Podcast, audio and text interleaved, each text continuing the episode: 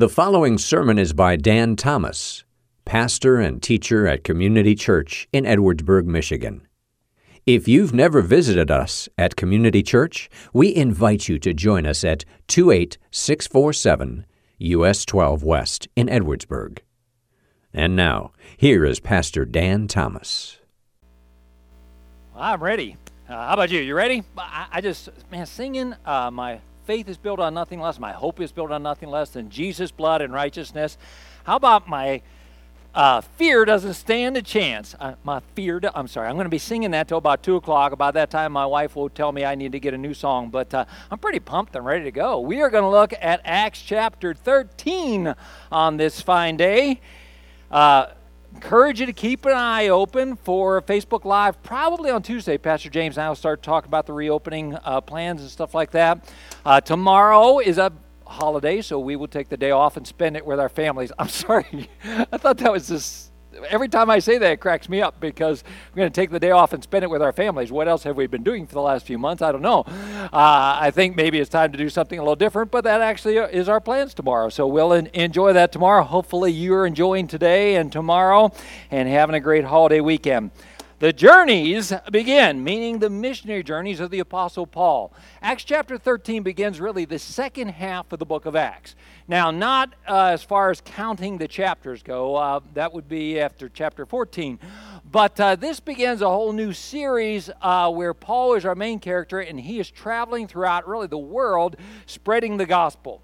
So as we take off into Acts chapter 13, we are going to uh, we're going to do a little reading. We're going to do a little uh, teaching. We're going to do a little preaching.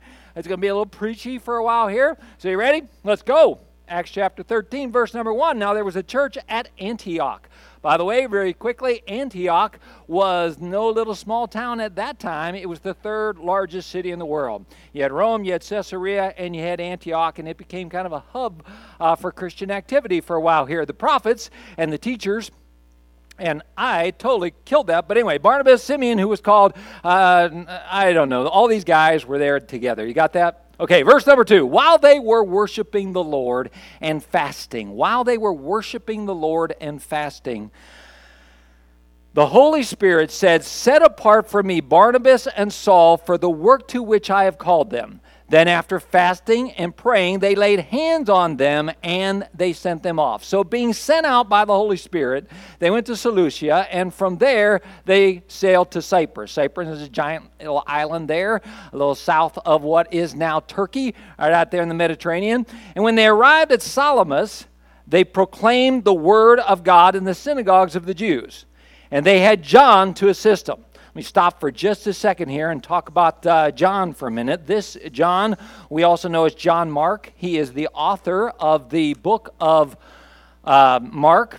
And uh, but at this point, his role is simply to assist. As I read that this week, I just thought again the whole idea that there's no such thing as a small job as far as in the service of the Lord.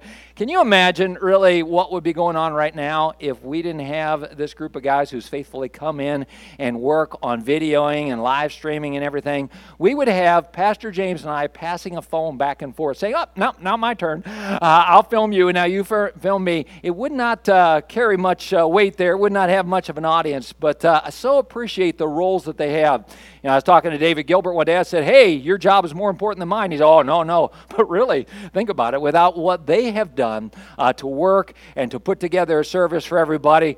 Um, but see, that goes beyond just during this time. Every week, the church, when church doors swing open here and and around the world, really, uh, those who are working and taking care of teaching the Word of God to kids, Man, how incredibly valuable that is. I mean, how many people come back to church because their kids were, were loved on and their kids were cared for and their kids were taught the Word of God? And the role that, the, that of the folks who work down the hallway in the children's rent wing, and the role of those who are welcoming uh, visitors at the door and making folks feel, feel uh, like they belong somewhere and like somebody's actually happy they're there. How incredibly valuable that is to assist in ministry. I wish I could make a whole sermon out of that because of the incredible value that sometimes we don't realize.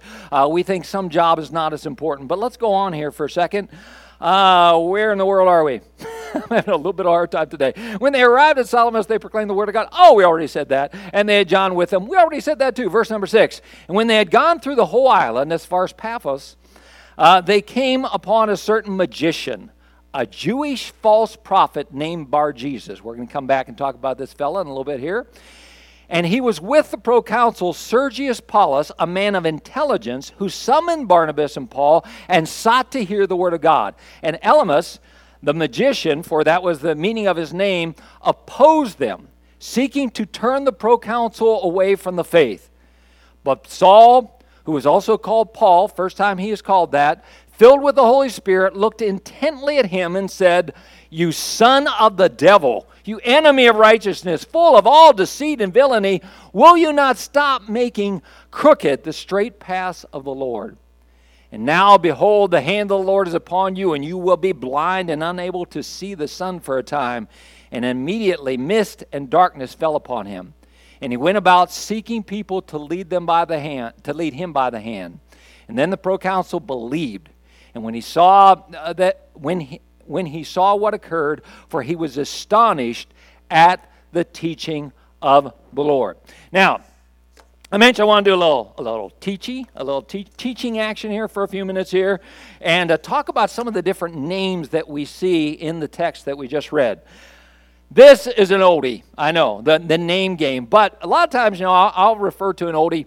One of the uh, little Facebook Live things, I referred to somebody named E.F. Hutton, and people were like, "Who is E.F. Hutton?" I'm not sure when he died, but or uh, seems like his company has died too. I thought it was really funny. I was totally amused with myself. They used to have these commercials on when E.F. Hutton talks, people listen, and I, I, I thought it was really funny. Half the crowd, no, more than half the crowd, anybody younger than me had no idea what I was talking about. This, come on, come on, even some of you younger folks, you've heard of the name game, banana, fana, fofana. Okay, that's what uh, I want us to think about some of the names that show up here. And the first one is this guy. Okay, now remember what's happened here. Paul and Barnabas and Mark have gone to this island. They're ministering, and there's somebody who wants to hear the gospel. Sergius Paulus says, Hey, I want, I want to hear the word of God but he has attached himself, or somebody has attached uh, themselves to him, this guy by the name of Bar Jesus. Now, the name uh, that we'll start with then is this name, Bar Jesus. It actually means son of Jesus. Okay? I used to think it meant. again, being the Bible scholar that I am, uh, I used to think bar Jesus, you know, he was trying to bar people from getting to Jesus. That was a good way to remember it. But the name actually means son of Jesus. However, when Paul confronts him here, when Paul talks to him, uh, what does he call him? Son of the devil. Now again, let's let's get real into this story. Maybe you visualize Paul saying to this guy, "Thou art a son of the devil." And maybe you see Paul kind of floating back and forth. But let's get real for a second. I would say if you're using that kind of terminology, first of all, you're kind of playing off his name, son of Jesus. You ain't no son of Jesus, buddy. You are the son of the devil. And, uh, and he goes on like that. This is a pretty much in your face confrontation. Now, one of the things I want you to notice about is right before he said that, uh, it says that he was directed by the Spirit. You know, sometimes we get this idea the spirit filled life is all, again, you know, floating around. I am the good disciple and I never say anything or raise my voice. I have peace like that. But he's ticked off here. And very much perhaps because this very is beyond a matter of life and death, it is a matter of eternal life and death. So he's passionate about this. And he calls this guy a deceiver. When you look into that word, the word means bait.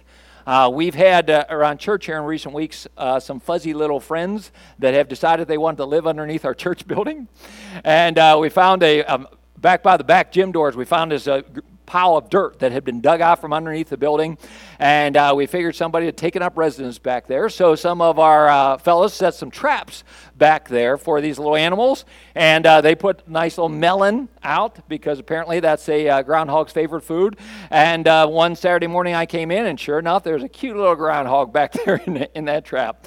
I'm sure that Dennis took him away and found him a nice little retirement village for groundhogs. I'm sure that's what happened to him.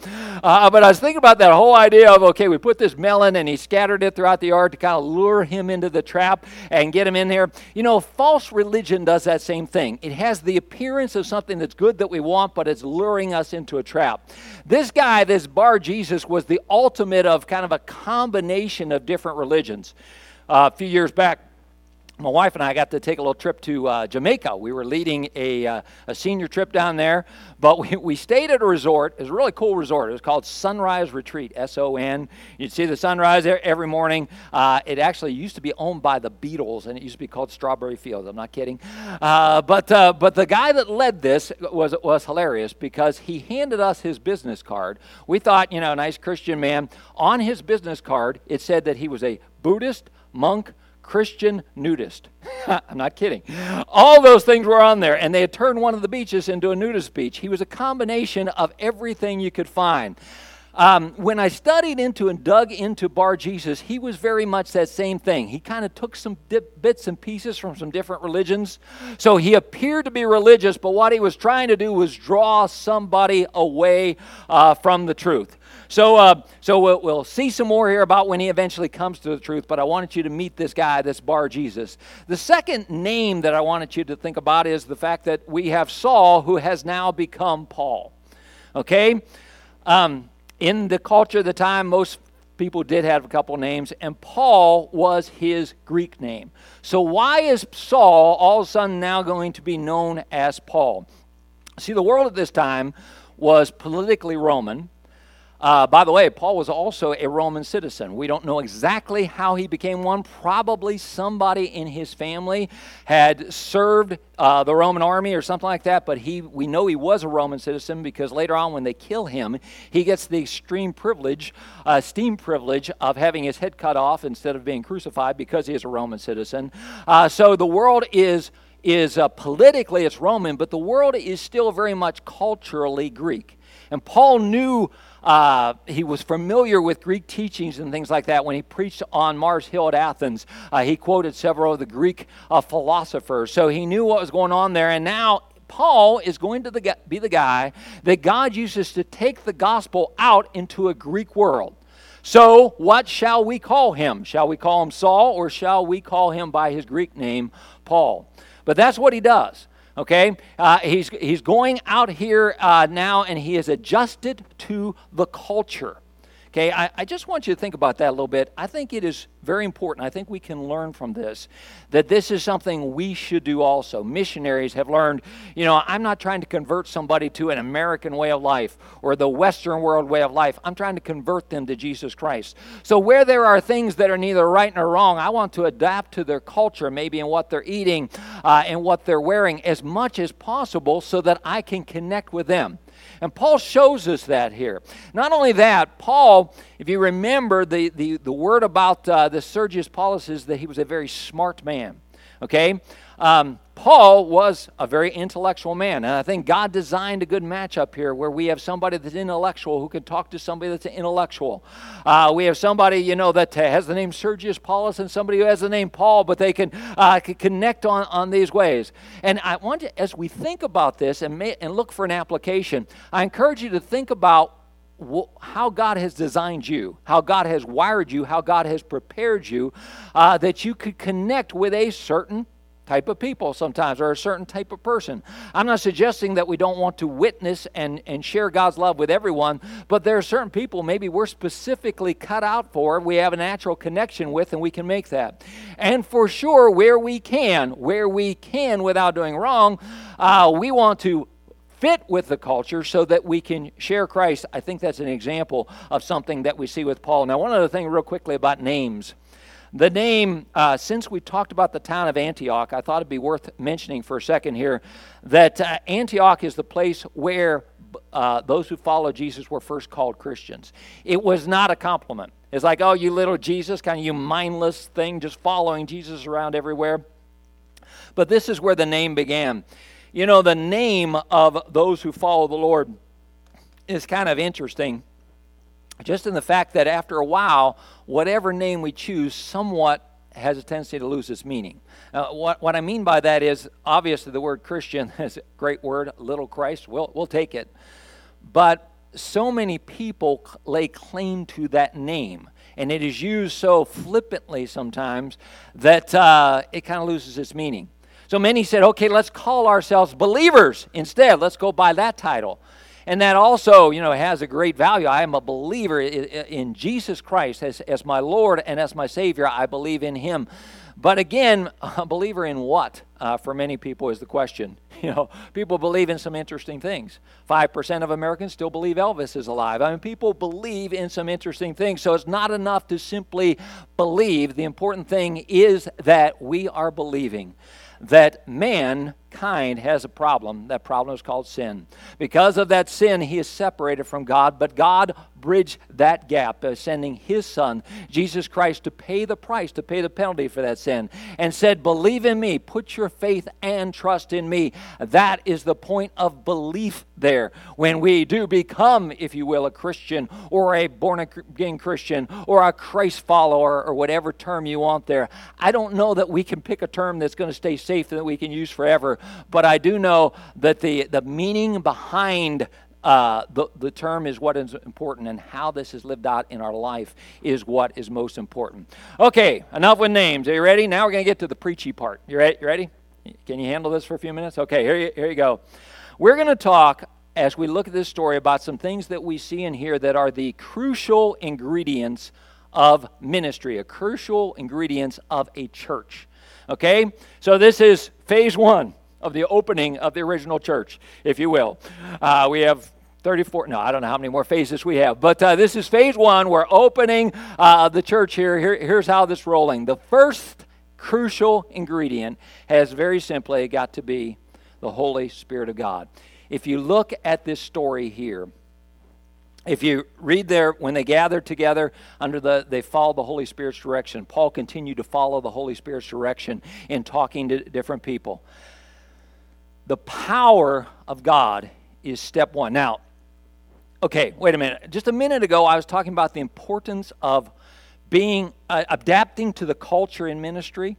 Okay, so so what you're saying then, Pastor, is we need a balance, right? We need to adapt to the culture, but we need the power of God.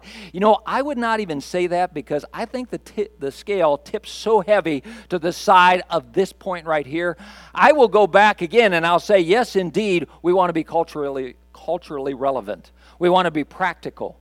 Uh, we want to uh, figure out that different people are reached differently, and we want to be creative in our approach to ministry and sharing the gospel. We want to do everything as sharp as we can, learn from as many people as we can, uh, learn from business models, learn from anything like that. We want to do all that. But if we if we miss this, why don't we scrap the whole thing? I mean, that's that's just how I feel.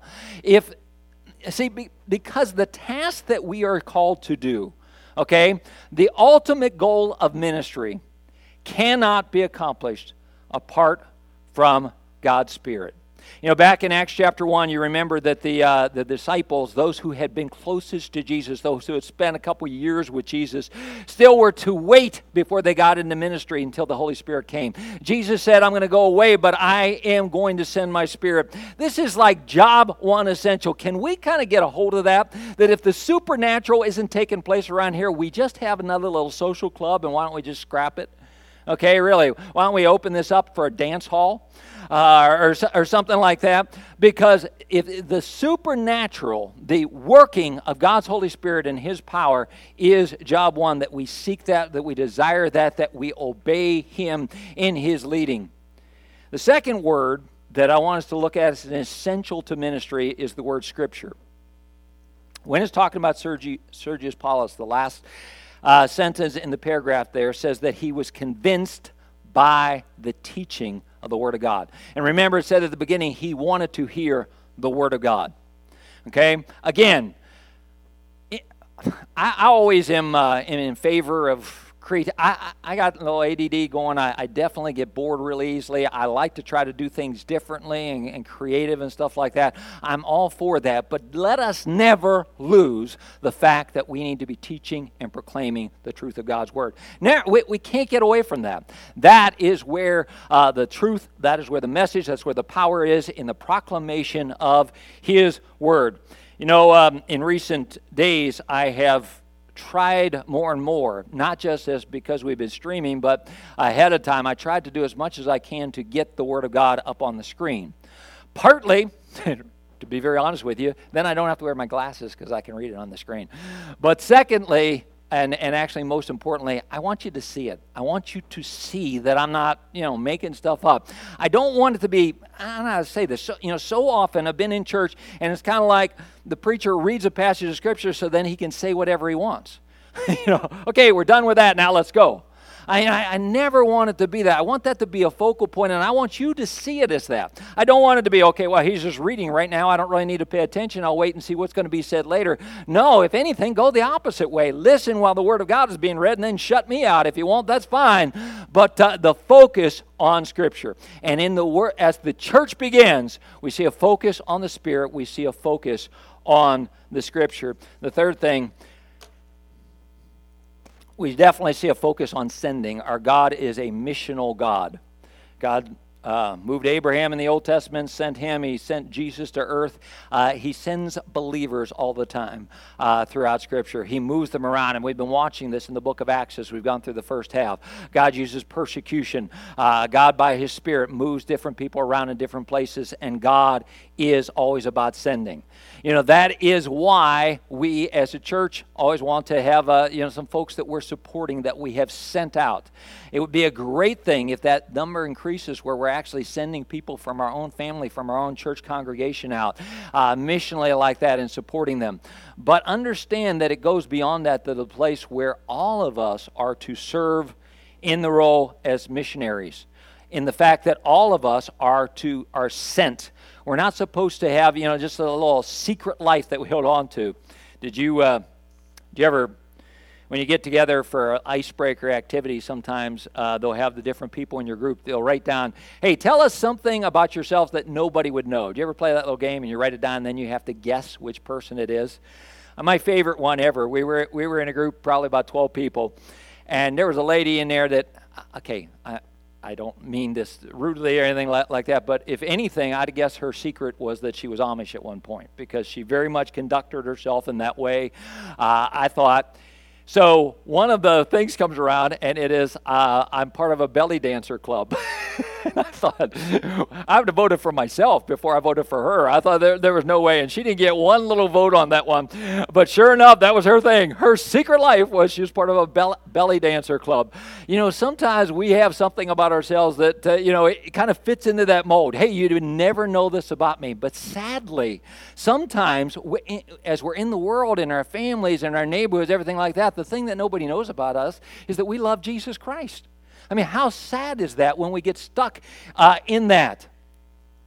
So, God calls His church, God wants His church to be looking for the supernatural as far as the Spirit of God working, to be uh, invested in that, to be asking God for that, to be scripturally sound, and to be focused on the Word of God, uh, knowing it and proclaiming it, and to be missional as He is missional. How do you like the phrase, the new normal? Uh, seriously, just how, how, how, you getting along with that? My Frances and I went out. Uh, Friday was her birthday, and uh, so we went out to two restaurants. We went out for breakfast. We went over to the Metro Diner and had breakfast, and then uh, we went to a steakhouse for dinner. So so we had a, we had a good time, and uh, but you know you go in and and I, I shouldn't, I'm not griping. I, I, really appreciate the fact that restaurants are opening up, want, want to be part of that, but it is a little different. Uh, by the way, yesterday outside of Martin's, I saw people sitting around at tables laughing and talking. normal. But anyway, in these restaurants, it wasn't quite like that. It was kind of, you know, here's the, t- here's the tables you're not allowed to sit at, here's the ones you can. You can't have any condiments on the table. Uh, your menu is a disposable menu. Uh, there's nothing else on the table, which makes it really hard for fidgeters. you know, I was like, what do I do? Make a paper airplane out of my menu. That's about all I could do. Uh, but, but you know, the, the, the, phrase we keep hearing, okay, this is going to be the new normal. You know, I've sat down in this restaurant and I, I just thought, this, this still isn't normal. And uh, I think my wife even said, Well, this is the new normal. And I slapped, no, I did not slap her. But I thought, I don't like to hear that. I, am not, I'm not a big fan of the new normal. I kind of like the old normal. I'm just kind of an old toot, and you know, I just kind of like things the way they were and want things back. I don't always adjust to the new normal very well. However, okay, here's where we're going to get most preachy for a, little, for a minute.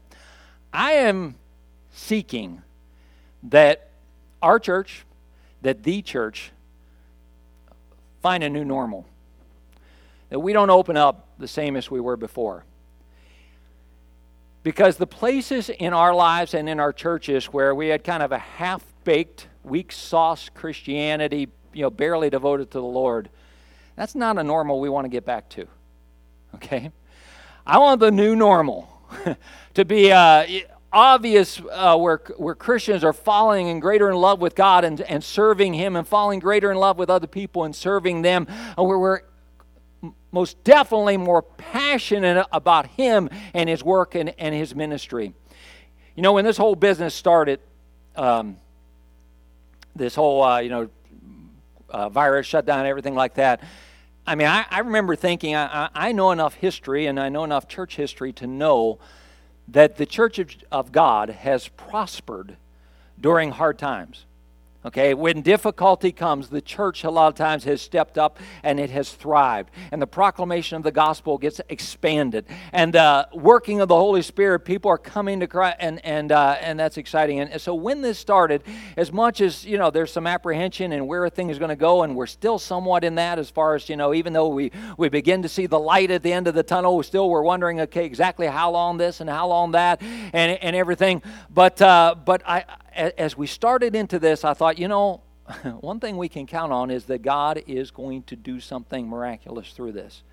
And I, want to bring us back to that idea. And even as we begin to see the light at the end of the t- tunnel, can, can you, along with me, to just, just say, hey, to whatever degree the normal of my Christianity had gotten in a rut, God give me a new normal to whatever degree, uh, you know, I'm walking through the motions and, and just, you know, it's just the same old, same old. I don't want to get back to that. Now, you know, for some of you, maybe that, that's not the story, but I think it is so easy for us. And this is something you see throughout Scripture. Uh, God's people have a tendency to wander away, wander into apathy, and I think that's the main weapon that our adversary, uh, Satan uses, is, is just to try to get us just to, we, we don't really care too much. We're just going through the motions, we're playing the games. And may the new normal at the end of quarantine 2020, whenever it ends, uh, may the new normal be in my heart a greater fire for Jesus Christ. May the new normal be a, a, greater passion. See the passion that Paul had because of the Holy Spirit? Hey, we're going to get the gospel to this guy, and you're not going to get in the way, you son of the devil. Get out of here. Forgive me if that sounds a little harsh, but that's exactly how I read that.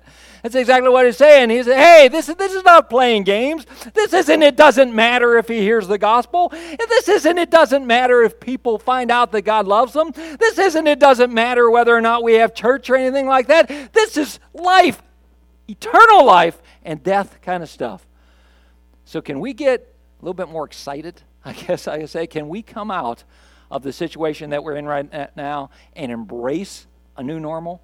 Okay, maybe not in a restaurant. I kind of hope we go back to plastic menus sometimes because there's more things on them. But can we get excited about a church that is like it never has been before in our lifetime? Where we walk out every week and say, "What? Hey, you know what? Let, let, let me go back to one other thing here real fast." There's a phrase in there Oh, got early in there it talked about uh, God, um, it was talking about worship. It used the word worship in the ESV. In the other translations, it said that they were ministering to the Lord.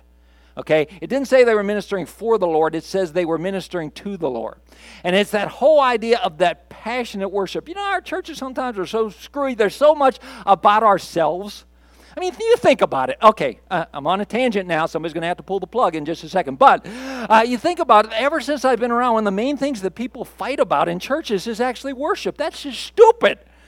I mean, because we do that when our worship actually becomes all about us. They worship, they ministered to the Lord. They worshiped him. Could we see some things really change? Could we see the church actually make an impact? And I don't mean get a bigger crowd. I, I would imagine that'll come as a byproduct of it, but could we see the place where our lives are actually different, where marriages are being healed and transformed because of the power of the Holy Spirit? Would you pray with me to that end? Would you pray that we come out of this with a new normal in the church of Jesus Christ? Let's pray.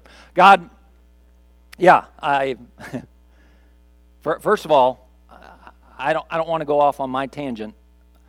Uh, I don't want this to be, you know, my message.